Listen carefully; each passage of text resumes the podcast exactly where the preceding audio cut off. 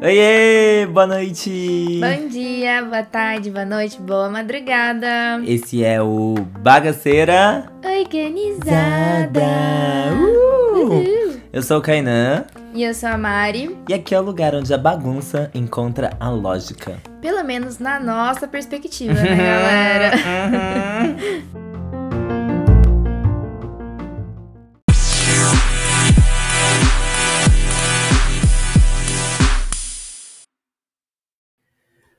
Oi, meus amores! Hello! Bem-vindos a mais um novíssimo episódio de Bagaceira. Organizada! Bom dia, boa tarde, boa noite e. Boa madrugada, porque a gente sabe que os nossos madrugadores existem e estão por aí. Um beijo para vocês. Um beijo para vocês, meus amores. Gente, primeiro assunto que eu tenho para falar. Vocês estão gostando das nossas fotos novas, tanto quanto nós estamos gostando? Kainan tá arrasando nas postagens. Eu tô super por fora das redes, gente. Desculpas. Gente, esse ensaio ele tá desde agosto lá, paradinho pra mexer, porque eu sou uma bicha lenta, bicha lerda, BL. Nunca menti sobre isso. Ele tava sendo curtido ali num vinho, entendeu, Kainan? Exatamente. Tem que entender que, né? Pra ter uma boa consistência, assim, que nem um bom vinho, tem que demorar um tempinho. E amiga, é, no fim a gente nem deu nome pro ensaio, né? Ele era bagaceira Demos Mad. Hatter, teve um negócio, como que era o tipo de referência que você Ai, trouxe? nossa, a gente falou do, da Alice, né? Uma coisa meio co cottage? Cottage, é. Cottage, meio Alice nos Países Maravilhas, meio uma loucura. Interiorana, pra Foi fazer isso valer nossas raízes. Enfim, gente, vou, vou, vou continuar tratando as imagens. Tem 40 imagens que eu selecionei, vou continuar postando. É, quero fazer um Reels com backstage e pôr uma musiquinha gostosa de fundo. É, Uma, Mari, uma foi coisa que eu acho que eu nem cheguei a comentar com você, mas, Ai, gente, a- o, o look 2 da Mari, que vocês não sabem qual é o look 2, mas é um que ela tá de bandana, de jaqueta jeans e tal, foi o único look que a gente não pensou, que foi feito na hora. Ai, foi E mesmo. aí, e aí, tipo, tinha algumas questões de, de os volumes não estavam bem separados, horário, corrida, produção sempre é corrido. Quem é da produção sabe como é. E eu lembro que, tipo, no, no dia a gente tava com uma coisa meio assim, ai, não funcionou tanto essa, esse look, né? Tipo, nós É. dois juntos. E aí a gente fotografou na sombra, e aí não tava rolando. E, meu, eu vejo, aí eu fiz uma coisa meio tipo, tô bebendo, nananã. Tá uma vibe tão bagaceira. Tá. Eu lembro. E aí eu postei com aquela, aquela musiquinha lá. Ela me falou que quer. Ai, já tá pensando na trend já. Com... Meu, traduziu tanto a gente, tipo aqueles momentos pós-coisas, que a gente já tá toda cagada. Cara, Só a gente tava muito cansado, pelo amor de Deus. Eu nunca mais viro à noite pra fazer foto de manhã no, no nascer do sol, viu, Kainan? Você A me gente- esquece. Mas, Mari, saiba que a gente fez isso porque quando ficarmos famosos, que é um uma das nossas pretensões aqui no Bagaceira, a gente vai onde? No Fábio Porchat. O que, que você vai contar no Que História é Essa? O ensaio que o Kainan fez você virar à noite, ficou louca. Entendeu? Tem que ter, tem que render. Ai, gente do céu, que engraçado. Tem muita coisa. O backstage é sempre ótimo. Sempre É, ótimo. Amiga, e acho que já dá até pra engatar aqui. Ah, antes de engatar, gente, quero agradecer vocês. A gente teve muito feedback do nosso último episódio, nosso amor Teve mesmo. top. Vocês ficaram cantando com a gente também? Ficaram lembrando aí, infância e adolescência? E outra, detalhe, a gente achou que não ia dar bom. Foi. Porque a gente falou tanto e a gente foi tão longe, entrou em tantas caixinhas ao mesmo tempo que a gente falou assim: nossa, esse episódio vai ser uma bagaceira tão grande que ninguém vai entender. Não, eu fiquei ouvindo, e a hora que chegou nos 40 minutos, eu falei assim, meu, se as pessoas passarem daqui, elas realmente gostam da gente, sabe? Porque, porque é bem isso, a gente foi pra cada lugar assim, caralho. meu Deus do céu, a gente foi de Alba Ramalho pra Enya, pra Britney Spears. Meu, e, e falaram do Enya, você acredita? A Flavinha mandou assim: ai, meu pai super escutava Enya também. Gente, Enya é uma geração, olha lá. Who Ai, can say that muito bom. Bom, quem não escutou, volta e escuta. Meu, Porque isso dá escuta. risada da gente. Dá risada da Tá gente com saudade pirando. de, de ir no karaokê? Escuta o episódio. É quase um karaokê. episódio. É quase um karaokê, nosso. Karaokê. Mas tá É. engraçado, pelo menos. Não, tá muito bom, tá muito bom. É, ok, então gratidão, gente. Vocês sempre com a gente. Isso dá muito gás pra gente, isso anima. A gente tá ouvindo aí as questões que vocês estão trazendo. Estão pedindo Instagram do Bagaceira. É, chegaram a pedir até canal no YouTube do Bagaceira. Eu e a Estamos Mari, a pensando. gente tá se estruturando, tá? É todo, vocês sabem que aqui é bagaceira, mas é organizado. Aqui é Taurina com outro ascendente em touro, tem lua em Capricórnio, é pé no chão. Então a gente tá se É. programando pra, pra pensar mais coisas. E vocês Quem sabem. sabe? Quem sabe? 2022 ainda só começou. Pode Exatamente. acontecer muita coisa ainda. Devagar e sempre a gente vai lá e arrasa. Com certeza. É, então, o que, que eu queria trazer é o seguinte: a gente estava falando do ensaio. Esse ensaio foi uma loucura pra gente fazer. Foi, foi tipo no meio da minha transição de cidades. A Aline veio lá de Americana. Ju, Thalita, Rodrigo super toparam virar madrugada com a gente. Ficou um resultado muito legal. E às vezes tem gente que olha e fala: Meu, que perfeição! Como foi? Ficou Que perfeito. incrível, deu tudo certo, uau. E se É. tem uma coisa que esse ensaio não deu, não foi tudo certo, não foi perfeito. Nada perfeito. No que, no que diz respeito a uma projeção, né, Mari? Que é, vocês estão vendo aí já o, o título né, do, do nosso episódio. A gente quer é, debater aí. Quer dizer, a Mari já me deu uma bronca pra eu não ficar falando o título antes de chegar ao Se fim der a louca na Mari, muda. Mas não Mas- vamos dar, não. Vai, não vamos dar, não. Mas vamos falar sobre essa questão da perfeição e tudo mais. E uma coisa que eu falo em sala de aula, Mari, e eu falo no começo de- de- dos cursos aí, Hum, E é que nunca um trabalho em produção de moda vai ficar do jeito que a gente imaginou. o ah, sim. resultado nunca fica. Creio que a arquitetura também, né? Ah, com certeza. É com certeza, porque assim, a gente tenta alcançar o 100%, mas se a gente chega ali nos 90, ô, tá bom pra caramba já, meu. Tá muito bom. E, gente, eu acho que vocês pegarem qualquer projeto grandioso. Meu, eu tô lendo a biografia da Rita Lee agora e, e tem histórias aí na internet, pro- projetos das mais variadas áreas. As Uhum. pessoas vão falar que no início ele não era pra ser aquilo. Era pra ser outra Ah, é coisa. verdade. Era pra ser outra coisa. Grandes invenções, né? Invenção do, do, do- Não sei se é do fósforo, da, da luz elétrica, do não sei o quê. Tipo, Do velcro, tem um rolê do velcro também. A invenção do velcro. Não, não era pra ser o que Não era. era pra ser tipo, post-it. O post-it, gente, a pessoa que inventou o post-it, aquele papelzinho, né? Que você tira, põe na paredinha, depois tira, não fica cola nenhuma. Estava pesquisando uma é, fórmula para fazer uma super cola que não descolava. Hum, e não conseguiu nada, errou, falhou assim miseravelmente. Falhou miseravelmente, mas acertou, né? Porque, tipo, até hoje o post-it vende para um caralho. Eu tenho uma, uma, uma, uma legal que eu vi esses dias, achei muito boa. É, sabe plástico bolha? gente, Mari. Eu já falei do plástico bolha? Não. O plástico bolha, na realidade, não era pra ser um plástico bolha, era pra ser um papel de parede futurista. Caralho! Juro pra você. Deu super Gente. errado e virou um plástico bolha. É sobre isso, gente. Doideira, né? Você lê a história lá do plástico bolha, eles falam que os engenheiros estavam querendo criar um novo papel de parede com textura, meio futurista, e eles não conseguiram, mas resultou no plástico bolha. Gente, não sei que, sei que não tem nada a ver, mas tem. Mas na minha coleção de TCC, eu queria dar uma textura também diferente pro tecido. E eu levava o tecido no fogão, passava em cima do fogo, da chama pra ele enrugar. Viu, gente? Tem umas coisas diferentes. Deu Vocês acham que certo. fica perfeito, mas na verdade é que não. deu certo. Não, não deu, deu certo. Super não. errado, mas deu certo. É, mas levou para outras questões criativas. Enfim, a gente poderia discorrer muito sobre essas questões criativas, talvez um novo episódio sobre isso. Sim. Mas essa questão da perfeição, é... bom, vocês perceberam, né, gente? É, trabalho tem sido um, uma constante nos nossos últimos temas. É, e também body positive também, né? Corpo, falar sobre isso, autoimagem, a gente já falou muito aqui.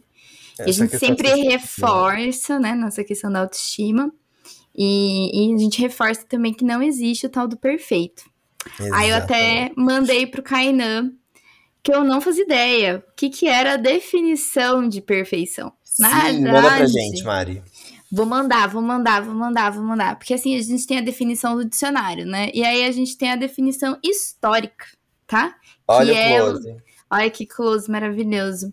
Que foi cunhado por Aristóteles, nosso cunhado fino, chique, né? Fino. Então, é. Aliás, eu sou um cunhado, né? O melhor cunhado que você pode ter sou eu. Beijo, cu, saudades! E assim, a questão da, da palavra perfeição quer dizer uma coisa completa, que já teve um fim, já teve um propósito, entendeu? E então, assim, eles falam que na realidade a perfeição é só uma ideia e não uma condição para ser alcançada, mas ela deve ser almejada. Entendeu? Tá, querida. Então, assim, Olha. A própria palavra já diz que é uma coisa, tipo, final, entendeu? É o resultado final daquilo não tem para onde ir. Então, não existe o trabalho perfeito, o corpo perfeito, porque aí quer dizer que não tem mais melhoria nenhuma para ser feita naquilo. Ou seja, não existe o estado de perfeição. Não existe. Porque a, a perfeição em si não existe. Não existe. E se tá completo, não existe mais. Ou seja, morreu. É. Doido, né? Essa questão de, de morte aí, eu tava falando com a Mari, gente, na nossa reuniãozinha aí pré-gravação, é, que num estudo de gerações aí, a gente adora falar sobre nós, millennials, né? É, uhum. Essa questão entre geração Y e os millennials, como que, se, como que lidavam no trabalho, e o, os boomers, o, o Y, é... Não, Y é a gente, né? É o X é, tem uma coisa de tipo, ah, se eu sou mais velho, eu sei mais que você, então aprenda comigo. E a gente não, a gente acha que todo tempo alguém sabe alguma coisa. Então, se você sabe tudo, se você não vai errar em nada, então parabéns, é. você está oficialmente morto. Porque se não tem mais nada para aprender, cara, você tá fazendo o que aqui? Eu acho até engraçado, porque eu acho que a nossa geração é uma das gerações que também acha que não sabe nada. Tem uhum. eu tenho esse, essa perspectiva meio contrária. Não sei se é porque a gente escutou tanto que eles sabiam tudo e a gente não sabia nada, que às vezes a gente até se sente inseguro e não consegue chegar perto dessa perfeição. Com porque certeza. a gente sempre acha que a gente não sabe nada, sabe? E realmente, eu, assim, eu não sei você no seu trabalho, mas eu, no meu trabalho, eu ainda sinto uma disputa muito grande com pessoas que estão há mais tempo no mercado. Não tem aquela conversa de tipo, ai, vem cá que eu vou te ajudar, vou te explicar você tá com dúvida. Tem isso não. Eu acho que é muito mais tipo, ah, eu já sei, tá ótimo que eu já sei, eu não preciso falar para você que eu sei também, sabe? Então, a gente tem que se desdobrar e estudar muito para saber. E assim, a, eu acho que a nossa geração, a millennial, a gente é muito fácil na questão de se abrir para o outro. Porque quando é ao contrário, quando eles veem alguma coisa, por exemplo, ai, nossa, vi a rede social de vocês, achei muito legal, não faço ideia como que mexe. Eu falo, não, é super fácil, vem cá que eu te ajudo. Sabe? A gente faz a troca, mas eles não fazem a troca com a gente. É uma coisa gente... muito louca. É muito Eu doido. vejo assim, é, eu vou fazer, eu vou citar um exemplo de maneira bem diplomática. Diplomática. Eu já estive em uma reunião em um dos lugares que eu já trabalhei na vida, é, que eu tive a oportunidade de conversar com. Eu era o mais novo da reunião. Todo mundo era assim. Acho que a pessoa mais nova depois de mim tinha uhum. pelo menos 10 anos a mais. Pelo menos. Era uhum. disso para mais, né? Aí tinham pessoas assim, é, 20 anos mais velhas, por aí vai. E aí eu trouxe um apontamento de algo que era uma possível melhoria para ser discutido em conjunto, né? E meu, foi um caos. Foi um Sério? caos, porque foi muito difícil para essas pessoas entenderem que no seu percurso de trabalho, por mais que eles investiram é, amor, dedicação, carinho e trabalho duro, que isso pode não ter sido suficiente, sabe? E que aí tem coisas a serem pensadas, que é essa questão da perfeição. É, ainda mais sendo apontado pra, por alguém tão mais jovem, sabe? É muito isso que você falou. Foi sim. muito frustrante pra mim, porque o, qual era a minha perspectiva? Não era falar, vocês erraram. Porque pra mim, errar, e- todo mundo erra. Era, temos um- uma oportunidade de fazer melhor aqui. Vamos fazer isso junto. Até porque, né, o mundo mudou, o mundo evoluiu, o mundo não é perfeito. Entendeu? E O o mundo não mundo sempre mudará, porque quando ele Exatamente. parar de mudar, ele estará completo, ele não existirá mais. Olha que É, profundo. ó, se a gente começar a pensar dessa forma, eu acho que até a gente consegue melhorar nessa questão da gente se auto-sabotar, sabe? De achar que a gente não é perfeito o suficiente. Porque, na realidade, se o perfeito é o final, quer dizer que o negócio acabou. Entendeu? Se encerrou, não tem mais o que fazer. Então, É, eu vivo uma tipo, constante briga na minha mente, assim. Que por um lado eu tenho isso muito consciente, de que sempre vai poder melhorar, então eu posso continuar essa busca. E por outro lado, eu tenho uma coisa assim que foda-se se está perfeito ou não. uhum, O que eu consigo fazer agora é o meu melhor que eu posso oferecer. sim. Independente se está próximo ou não da ideia que eu mesmo projetei de perfeição. E É. aí é, é muito louco, assim, porque quem for profissional criativo.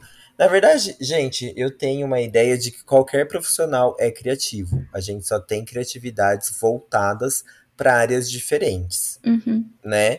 É, quem trabalha aí, às vezes, com documentos, com administração, não é uma pessoa menos criativa. Ela usa a sua criatividade ali nas gestões, nos processos e tudo mais. Mas Uhum. é que a gente acaba levando crédito, quem trabalha com coisas que são visuais ou que são palpáveis, né? É, como os criativos. Mas todos são criativos, cada um tem sua Realmente. criatividade em partes Manifestada diferentes. de jeito diferente. Aí. Mas assim, me perdi um pouco. Lembrei. A gente que trabalha com coisas que são visualizáveis, que vai chegar num resultado que eu vejo, muitas vezes a nossa mente chega muito rápido lá. Não sei você, Mari, mas a minha é assim, sabe? Tipo, ah, vou fazer um, um projeto tal. Eu consigo visualizar muitas vezes o projeto, né? Com É, aquela, certeza. aquela ideia, aquela macro ideia, O negócio pronto já. e aí que eu vou chegar lá. Só que no caminho, na hora de eu executar essa ideia, eu vou ter muitas barreiras, dependendo de como é essa ideia. E eu tenho que lidar com a minha própria frustração de não chegar naquela ideia que foi o que eu estabeleci como o meu padrão de perfeição, Nossa, né? total isso. Total. Eu me sinto muito frustrada quando isso acontece também. Só que aí, é, eu- essa é a luta. Eu falar pra mim mesmo que aquela barreira, ela não precisa ser uma barreira, mas sim uma forma criativa de eu adicionar nesse projeto. Ai, gente, eu até emocionei, fico emocionado quando eu, quando eu consigo traduzir em palavras algo que é tão latente, assim, acho que pra muitas pessoas. Mas, por exemplo, eu e a Mari, a gente fez uma proposta de, de trabalho pro Bagaceira Organizada, que eu fiquei por conta da parte magética, né? Uhum. E aí a gente queria usar um fundo de, de papel, que nem a gente tem na nossa identidade visual, que vocês veem aqui todo dia no Bagaceira. Só que a gente queria um papel. ah, primeiro eu pus um papel com linhas. Aí a Mari falou: Ah, não tem sem, sem lauda, né? É.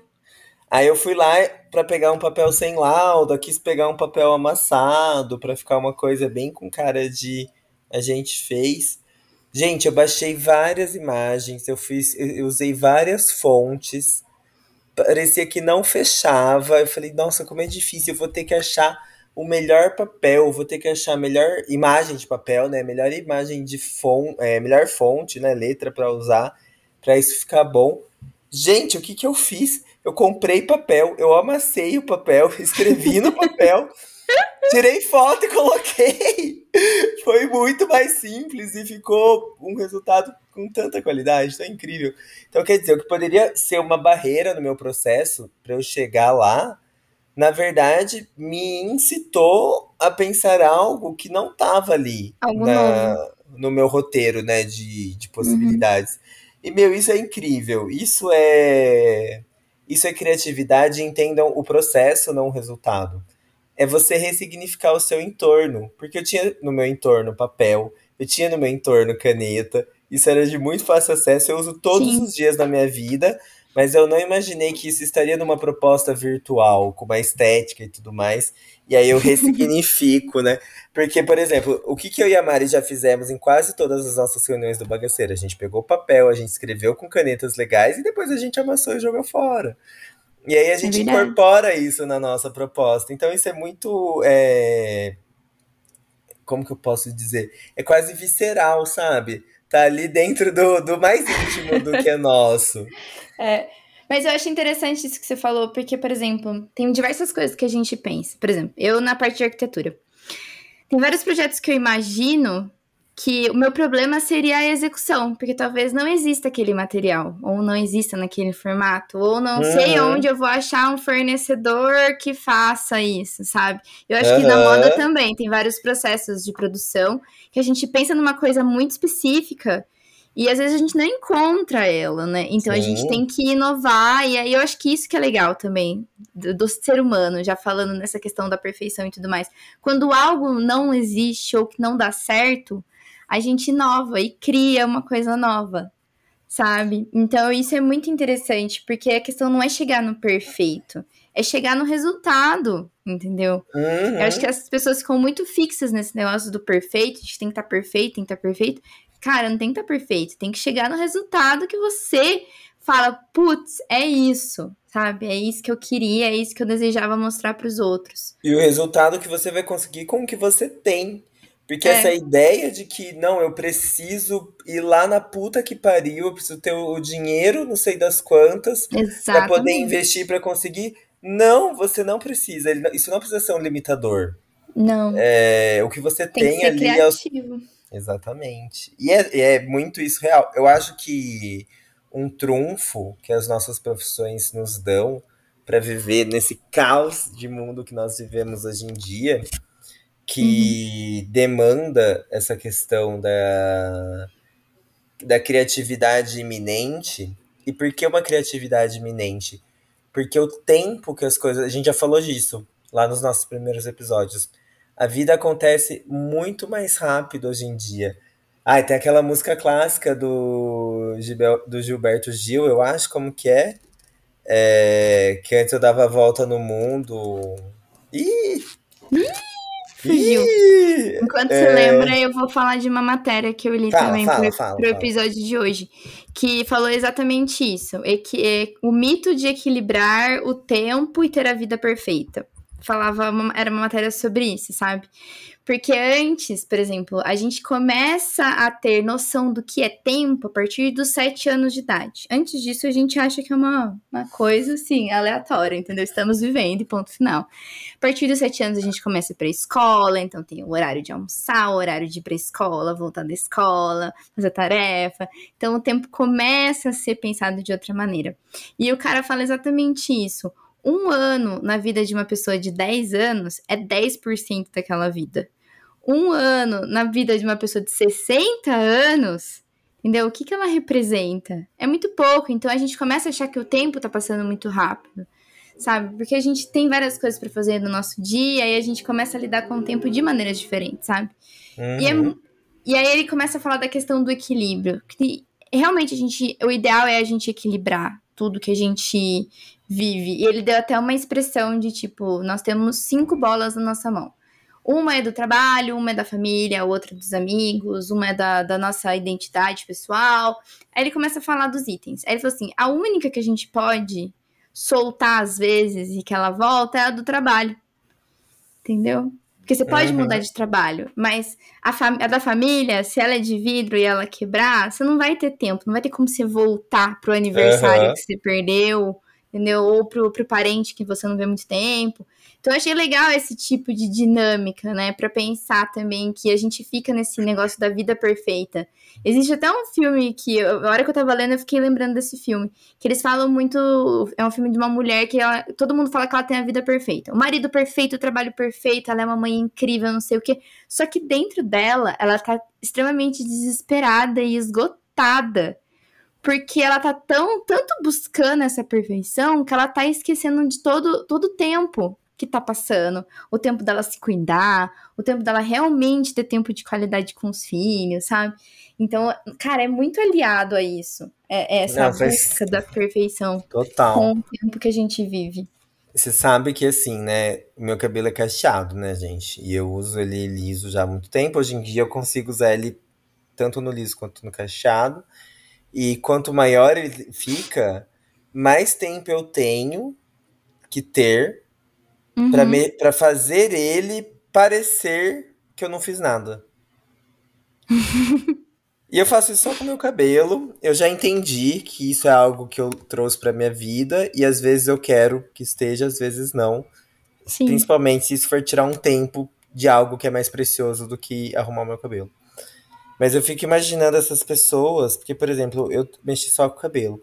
Mas e quem faz o cabelo, a pele, que aí vai, porque não é só maquiagem, né? Vai no dermato, vai no nutricionista, é o personal, é a roupa, é o Sim. botox, é o lugar que vai ser frequentado, tudo isso para parecer que você não tá se esforçando para fazer nada. Nossa, que doideira.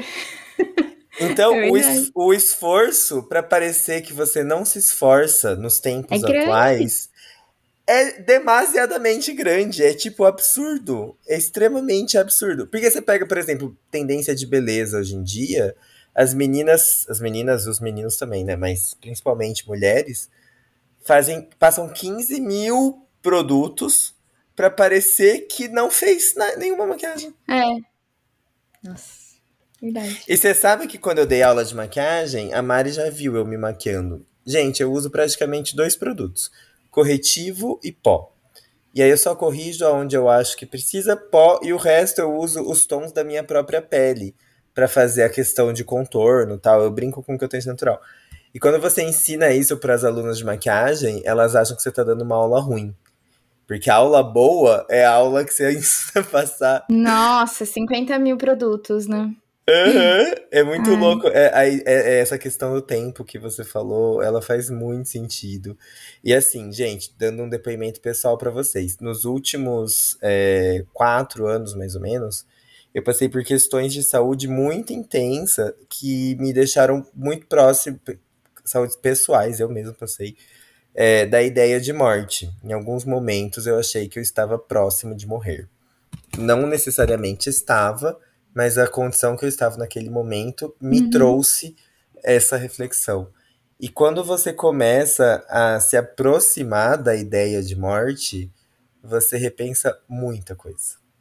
Eu sei que é muito clichê, mas, meu, você repensa muita coisa. E ah, realmente a, a, as bolas que você quer segurar aí da, desse, desse malabar aí, elas vão mudar muito, porque é, quando você consegue assimilar, de, não que isso seja legal, tá, gente? Mas às vezes é um exercício porque faz parte da vida de todo mundo. É, mas se você tem é, saúde mental para isso, aliás, aviso que isso pode ser um gatilho para saúde mental, então avance um pouco caso você não se sinta bem com isso. Mas quando você consegue assimilar a ideia de que de corpo e alma, que talvez você possa morrer em breve, o valor que você atribui a algumas coisas da vida, ele vai mudar completamente. Com certeza. Porque será que vai compensar você se matar de trabalhar para ter é que comprar a sua casa própria neste momento da sua vida? Que às vezes você tá com 22, 23, 24 anos. Será que você. Ou então, assim, até vale a casa mas assim, a casa própria, o carro do ano, e cuidar do corpo e do cabelo, e ter o casamento perfeito, e viajar lá para aquele país não sei das quantas, e ter o filho que vai ser estiloso na rede social. Tipo. É muita coisa, é muita coisa. Eu acho que a gente se sobrecarrega demais buscando essa perfeição como pessoa, sabe? Você tem que estar tá bonito, seu corpo tem que estar tá ok, seu cabelo tem que estar tá bom, sua maquiagem tem que estar tá perfeita, uh, você tem que estar tá com o melhor celular, com a melhor casa, o melhor carro, as melhores pessoas, as pessoas mais bonitas, o melhor ângulo, o melhor, o melhor sol, sabe uns negócios assim que eu acho que, tipo, não precisa, sabe? Não E nesse No final das contas, que eu fico muito chateada, a gente fica tão pressionada a tá tudo perfeito que às vezes a gente nem fotografa o, o momento por não estar tá daquele jeito que a gente imagina que tem que estar, tá, sabe? E aí você fica chateada porque depois você fala assim, putz, não tirei uma foto. Não registrei. Não registrei um momento, não gravei um vídeo com os meus amigos porque eu não tava perfeito, porque não não era exatamente aquilo. Assim, sabe? É, realmente dá um bloqueio. Eu, eu tenho pensado uhum. muito nisso e eu, eu fico muito refletindo nisso. Porque eu tenho pouquíssimas fotos com os meus amigos e, e com a minha família. E eu comecei a pensar nisso. Eu falei, mas por que, que eu não tenho tanta foto? Por que, que eu não tenho tanto vídeo? Por que, que eu não tenho, sabe, tanta coisa? Nem questão de postar em rede social, mas por que, que eu não tenho? Pra ir lá e ver quando eu quiser, de saudade, é, querer rever. Exatamente. Então eu comecei a, a, refletir nisso, porque às vezes eu tô tão me sentindo mal com a minha autoimagem que eu falo, putz, eu não quero, não quero, não quero aparecer, não quero ter, mas ao mesmo tempo eu tô perdendo a oportunidade de ter gravado momentos que às vezes eu quero revisitar e eu não tem como. Mari, nunca tinha parado pra pensar nisso e faz muito sentido, porque olha o que eu achava. Mas eu acho que também tem sentido o que eu penso eu já registrei muito, muita coisa, principalmente eu mesmo. Eu uhum. tenho muitos registros de eu mesmo. E, e aí eu dei uma cansada também, sabe, de registrar. Às vezes eu quero de fato. Não tô afim de registrar aqui porque eu, eu quero estar aqui com essas pessoas e curtir isso daqui. E, mas talvez tenha isso também, porque se eu for fazer o registro, eu vou querer fazer da melhor maneira possível. É. Mas também tem esse negócio de tipo, meu, eu tô aqui e eu vou me preocupar com aqui. Eu não quero ligar meu cérebro para preocupar com esse rolê. Uhum. E assim, outro dia eu tava né, com a minha família numa chácara e eu fotografei a esmo, assim, sabe? Sem, sem me preocupar. E aí eu mandei no grupo de família, né? E aí a minha irmã mandou assim: Nossa, parabéns, as fotos ficaram ótimas, uma grande bosta.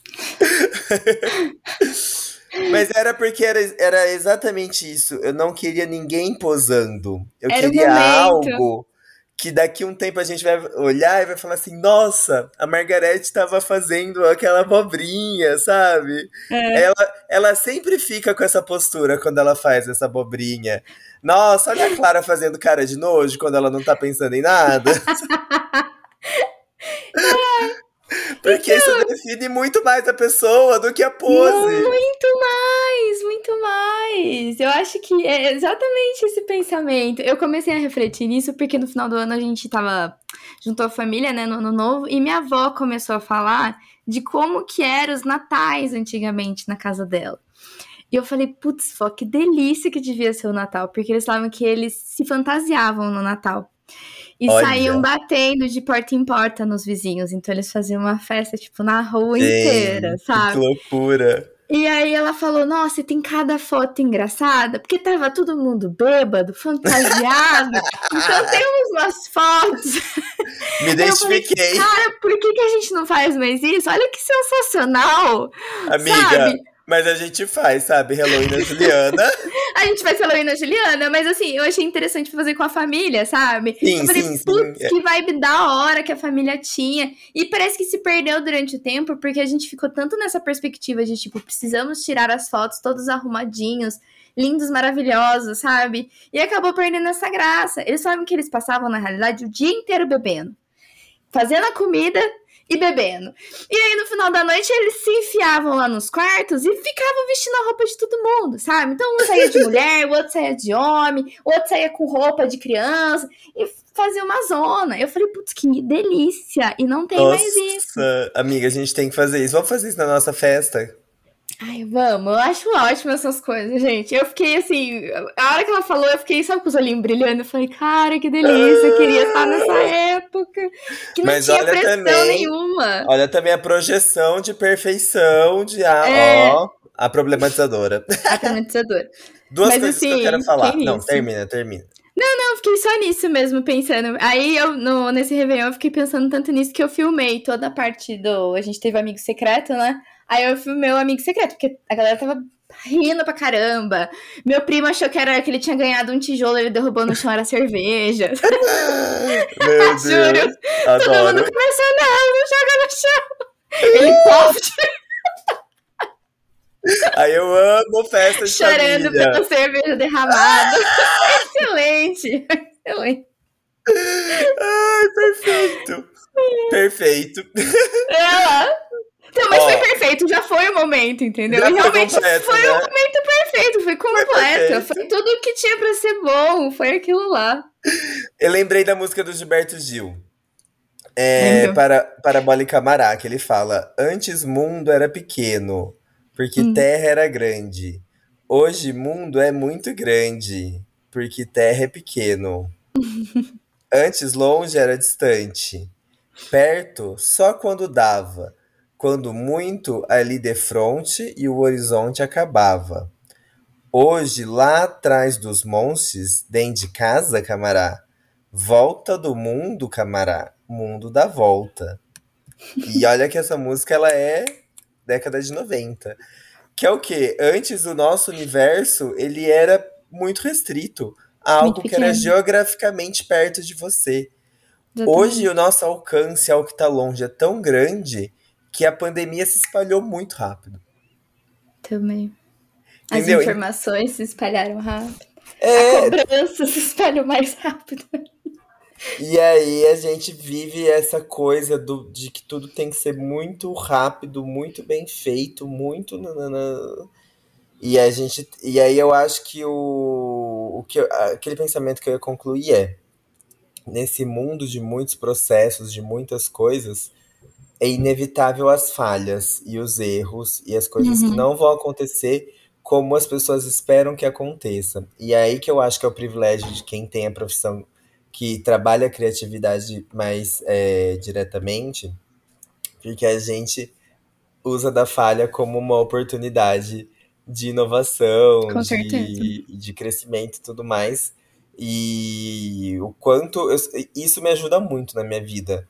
E eu vejo assim, por exemplo, tô passando por mais um momento de mudança, né? Que em breve vou compartilhar com vocês, meus lindos ouvintes.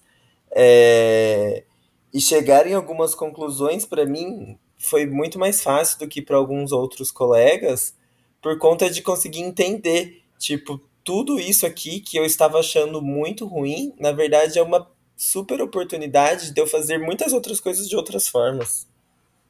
Uhum. E que vão fazer talvez muito mais sentido. E, e, e ok, vamos abraçar isso que parecia ser uma ideia. Hum, não era isso que eu esperava da vida nesse momento com a cidade, hein? Olha! Ai, nem Daqui- me fale. E aí você, tipo, pode fazer, meu, muita coisa. A Essa gente fica questão. muito com essa ideia, né? De estar de tá numa certa idade com tudo perfeito e. Cara, acho que a gente pensa as coisas muito curto, sabe? Tipo, Sim. 30 anos, você tem que estar no trabalho perfeito, com a família perfeita, na casa perfeita. E É, assim, cê- você cê tinha vive isso, Mari? Eu tinha essa pressão. Mas você pessoal- tinha com você? Eu tinha essa pressão pessoal. Que eu achei que com 30 anos eu estaria muito mais encaminhada. Não encaminhada, mas Dentro desse suposto caminho. É, muito mais, sei lá. É que aí eu acho que eu fui me descobrindo como pessoa e vendo que aquilo que eu imaginava não tem nada a ver comigo, sabe? E, é, e eu acho que é isso que acontece. Eu já fui me descobrindo uma pessoa muito mais introvertida do que extrovertida. Eu consigo conversar com Gente, mundo? e eu notei isso pela primeira vez, porque fui com a Mari numa festa. E Mari lá quietinha. Eu não parava de saracotear, né? Conversei com a festa inteira. Falou mesmo que a festa inteira. E a Mari lá quietinha. É a Mari do Bagaceira que tudo fala. Tudo... Não, tava lá observando o ambiente, bebendo a bebidinha dela, curtindo a musiquinha dela. Muito Sim, de boa. Sou muito na minha. Eu troco ideia, eu converso, mas se eu não tô no, no momento, eu não faço, sabe? E aí eu percebo que eu acho que um dos pontos que para mim tá nesse outro caminho, se eu fosse mais comunicativa, eu, eu tivesse atitudes diferentes eu teria mais esse perfil do que eu imaginava para mim, entendeu? Só que uhum. eu não sou, então às vezes a gente tem que aceitar, sabe? E buscar coisas diferentes que fazem mais sentido com você. Então, tipo, eu não me sinto decepcionada. Ou, tipo, ah, eu não consegui conquistar. Eu acho que assim, agora eu tenho um pensamento muito mais assim, putz, eu sou nova ainda. Tem coisas que eu ainda quero muito fazer. E eu tenho tempo para isso. Eu vejo minha avó com 80 anos, para, ela começou a viajar realmente para o mundo assim, ela tinha quase 70. E ela Meu, foi, viajou pra Grécia, agora. viajou pra Turquia, foi lá andar de balão, sabe? E, Linda. cara, tenho 40 anos ainda para chegar nisso. Isso, é, é muito isso, tipo. A gente tem. A gente é novo ainda novo nessa questão do físico. Tem algumas limitações físicas, né? É, que dá para pensar, mas ao mesmo tempo tem questões que, que mesmo que, eu, que a ficha caia quando eu tiver 50, 60, eu ainda vou poder fazer lá. Exatamente. E para não ficar com essa cobrança toda. E uma coisa, eu eu acho que assim, o fato de duas coisas que que, que talvez me direcionaram mais. A primeira é o fato de ser gay. Então, é, eu já desviava muito do que tinha de cobrança, né?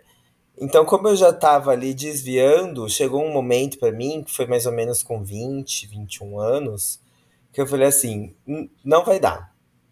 Não vai dar para entregar isso aqui que as pessoas estão querendo. Uhum. Então, vou abrir mão. Que era principalmente essa questão do, do gênero, né? De tipo do que se espera de um homem. É... Porque eu demorei muito tempo, né? Vocês já ouvi... Se vocês não ouviram, vão ouvir o episódio, né? Do orgulho. Do orgulho que a gente fez em junho do ano passado. É, demorei muito tempo para entender e aceitar minha sexualidade. Então, foi um turning point para mim abrir mão dessa expectativa social e até pessoal do que era do que é ser um homem e aí, nisso eu abri mão de muita coisa, de uhum. caminhos e tudo mais, assim. E o outro lado é que a minha família sempre apoiou muito essa questão de trabalho não ser tradicional. Que a gente fala no episódio lá de família, com a Cíntia é. e a Maíra, lindas, maravilhosas, né? Hoje a gente tá quase fazendo uma recapitalização. Recapitu... É... Recapitu... É? Recapitulando. Recapitulando. Eu queria fazer uns ação aí, mas não rolou. Não olha, não olha. Recapitulando os outros episódios.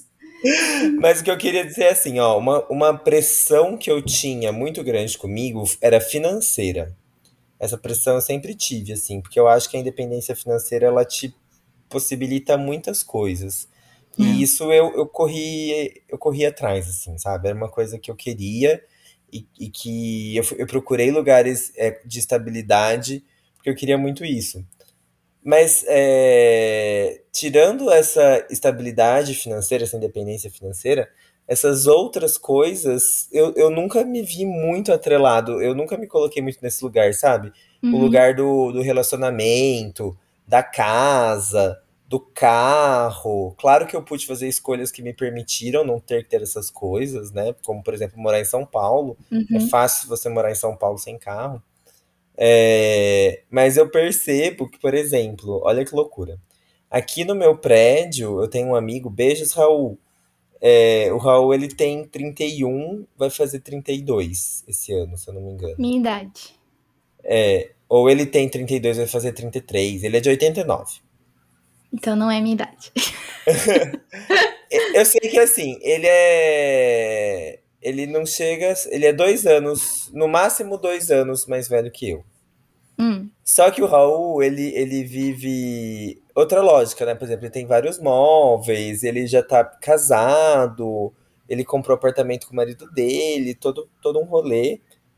E aí o fato de eu viver diferente, na cabeça dele, eu sou tipo 10 anos mais novo que ele. Ele já me falou. Ah, nossa, sim. Sim. Ele fala assim, Kainan, toda vez eu acho que você acabou de sair da faculdade, é por isso que você tem pouco móvel, é por isso que você, tipo, se move bastante, porque você tá começando a vida agora. E aí eu falei, olha, não tô começando a vida agora, eu já trabalho desde 2009, são 13 anos trabalhando, né? Na verdade, isso aqui Uhum. para mim é uma grande estabilidade. E aí eu lembro que a gente teve um papo que isso chocou ele, porque tipo assim, ele ficou, como que você consegue viver com tão pouco? Aí eu falei assim, meu, eu, eu posso retornar a pergunta pra você, como você consegue viver com tanto? É, mas posso te falar, até em aparência. Às vezes você parece mais novo do que a sua idade, sabe? Por Uhum, conta de viver uma vida diferente. Porque eu vejo mães com a mesma idade que eu, que são casadas, que têm um relacionamento mais tempo, tem casa, essas coisas assim. E dá essa impressão que parece que elas têm mais responsabilidade, então parece que elas são mais velhas do que eu, e mesmo assim estando na mesma faixa etária. Não sei uhum. por que acontece isso. E não é nem questão de quesito beleza, gente. É questão de. Parece que a pessoa tem uma aura mais responsável, sabe? Eu não sei o que, que acontece. Eu não diria nem responsável, Mari. Eu acho que responsabilidades mais tradicionais. Porque, É. tipo, você tem diversas responsabilidades também. Mas Sim. você. é, é, não que isso seja bom ou ruim, não é quantificando. Mas você se define a partir de outras prioridades. E as suas prioridades conferem a você um visual dito mais jovem. Porque es- esse não comprometimento com o tradicional é atrelado à juventude, né? É, e assusta, né? Quando. Super assusta. Assusta E é muito louco, assim, hoje em dia menos, cada vez, e acho que vai cada vez menos eu vou ter que trabalhar por isso. Mas nos lugares que eu tô, tipo, nas rodas de pessoas, de profissão, eu preciso meio que delimitar um espaço de tipo assim, é, olha, eu, eu sou essa pessoa, eu já fiz isso, isso e isso, e eu falo a partir do lugar tal, tal e tal. É, tenho que meio que trazer uma noção de respeito, porque senão Uhum. as pessoas que estão ali, elas vão olhar pra mim como o jovenzinho que tá iniciando a vida. Sim. Que doido, né? Que doido.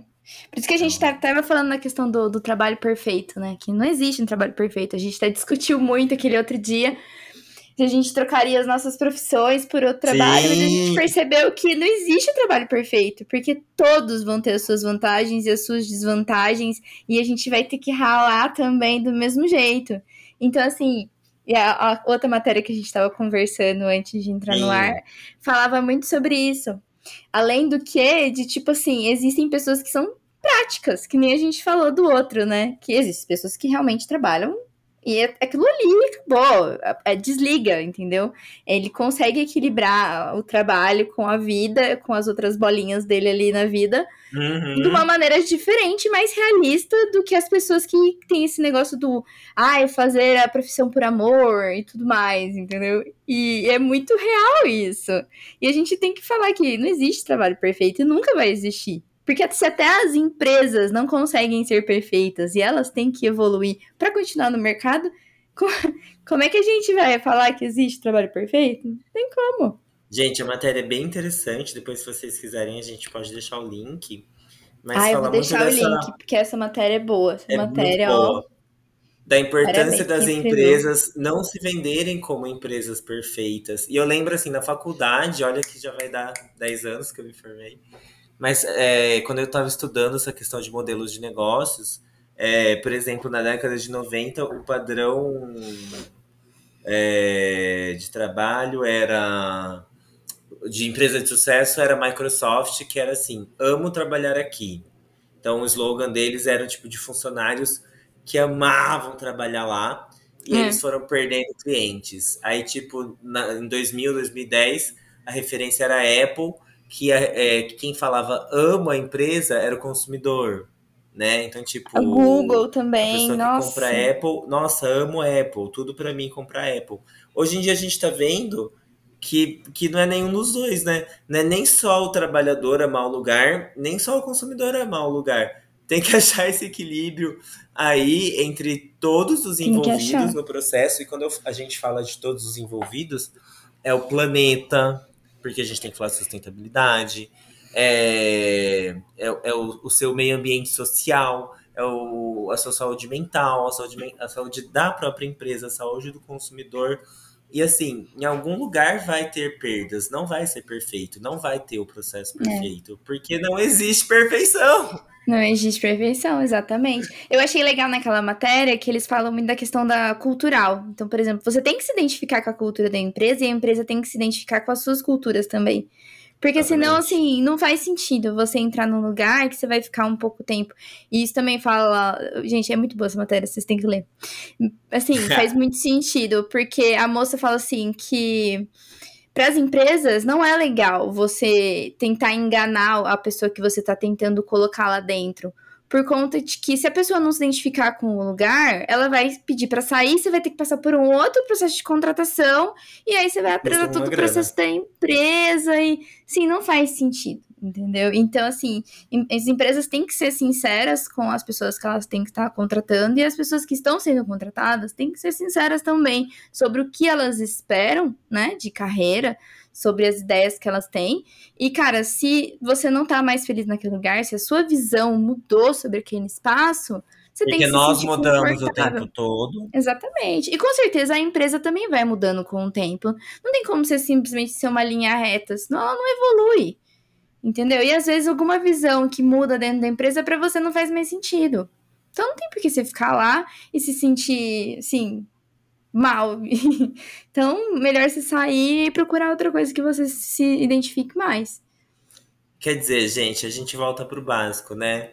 Vamos ser sinceros, não vamos mentir pros coleguinhas. Vamos ser sinceros. Gente, eu, eu fico pensando, a minha teoria é a seguinte: se todo mundo fosse sincero, não ia existir filme, não ia existir série. Porque pode reparar que todo plot é sempre uma mentira. Sempre tá rolando um mal entendimento ali. Então leva pra vida. Se tá rolando algum probleminha, é porque alguém não tá sendo sincero. Alguém não falou, ver. O e plot Mari, tá ali, ó. É... Eu li uma frase do Einstein aqui no Insta antes da gente entrar, que eu acho que tem muito a ver com isso que a gente tá falando, que é o seguinte. Se você não consegue explicar algo de modo simples, é porque não entendeu bem a coisa. Então quer dizer, se você não tá conseguindo falar dos probleminha seu, da empresa, do trabalho, nananã, talvez você não tá sacando. Você é trabalhador, você é empregador, você é, pessoa Geral. do mundo. É, temos coisas a aprender, tá? Não sabemos tudo.